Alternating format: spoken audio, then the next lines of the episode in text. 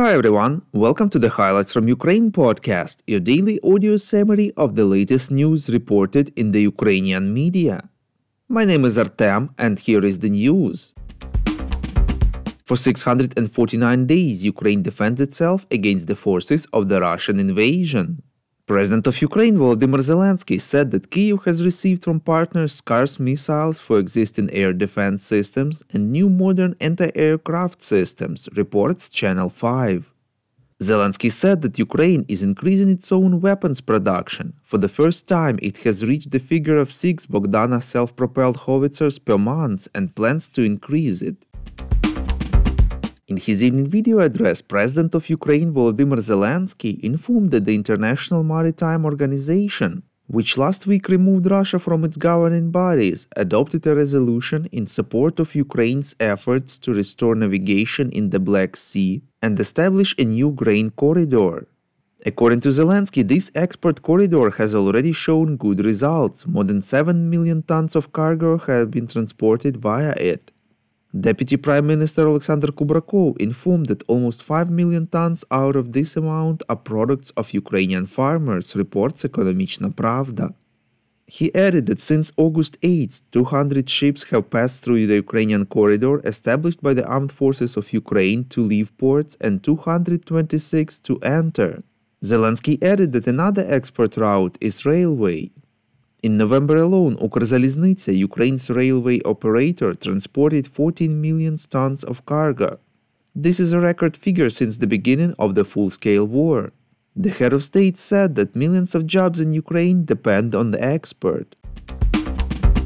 The British intelligence published a new estimate of the losses of the Russian side in the war in Ukraine, reports NV. In the period from February 24, 2022 to November 2023, according to the report, the official forces of the Ministry of Defense of Russia probably suffered losses from 180 to 240,000 people wounded and about 50,000 killed. The mercenaries of Wagner's group probably suffered losses of 40,000 wounded and 20,000 killed. Thus, in general, the Russian side probably suffered losses from 220,000 to 280,000 wounded and about 70,000 killed, and the total losses of Russian fighters are from 290,000 to 350,000 people. As British analysts have pointed out, even among Russian officials, there is likely to be a low level of understanding of the overall casualty figures due to a long standing culture of dishonest reporting in the armed forces. As of 4th of December, the General Staff of Ukraine estimates the total combat losses of Russians at about 332,000 people. We would really appreciate if you could recommend us to your friends and family as well as share information on social media. This way more people would learn about the podcast and truth about Russia's invasion of Ukraine.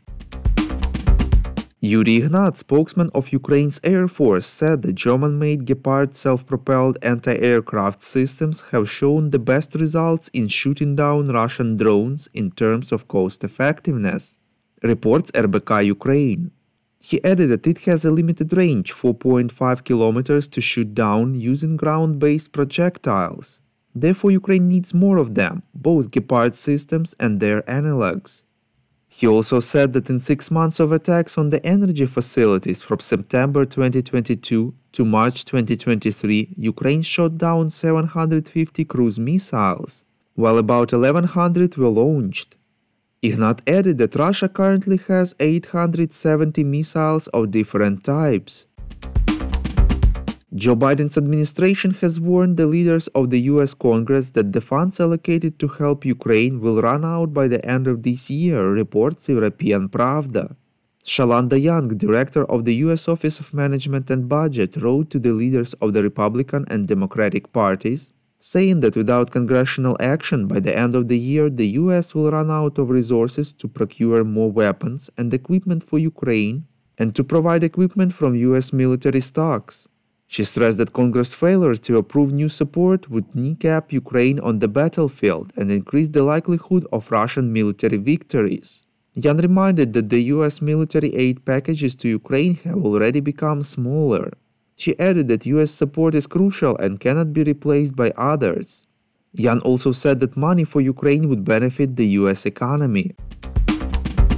Thank you for listening to the Highlights from Ukraine podcast. We're a commercial initiative of just two people and we need your help to grow. Share information about the podcast, rate us in the app, subscribe to our Patreon. With your support, we are getting better. We call on you to demand from governments of your countries to impose the toughest sanctions possible on Russia and its citizens to stop their invasion of Ukraine.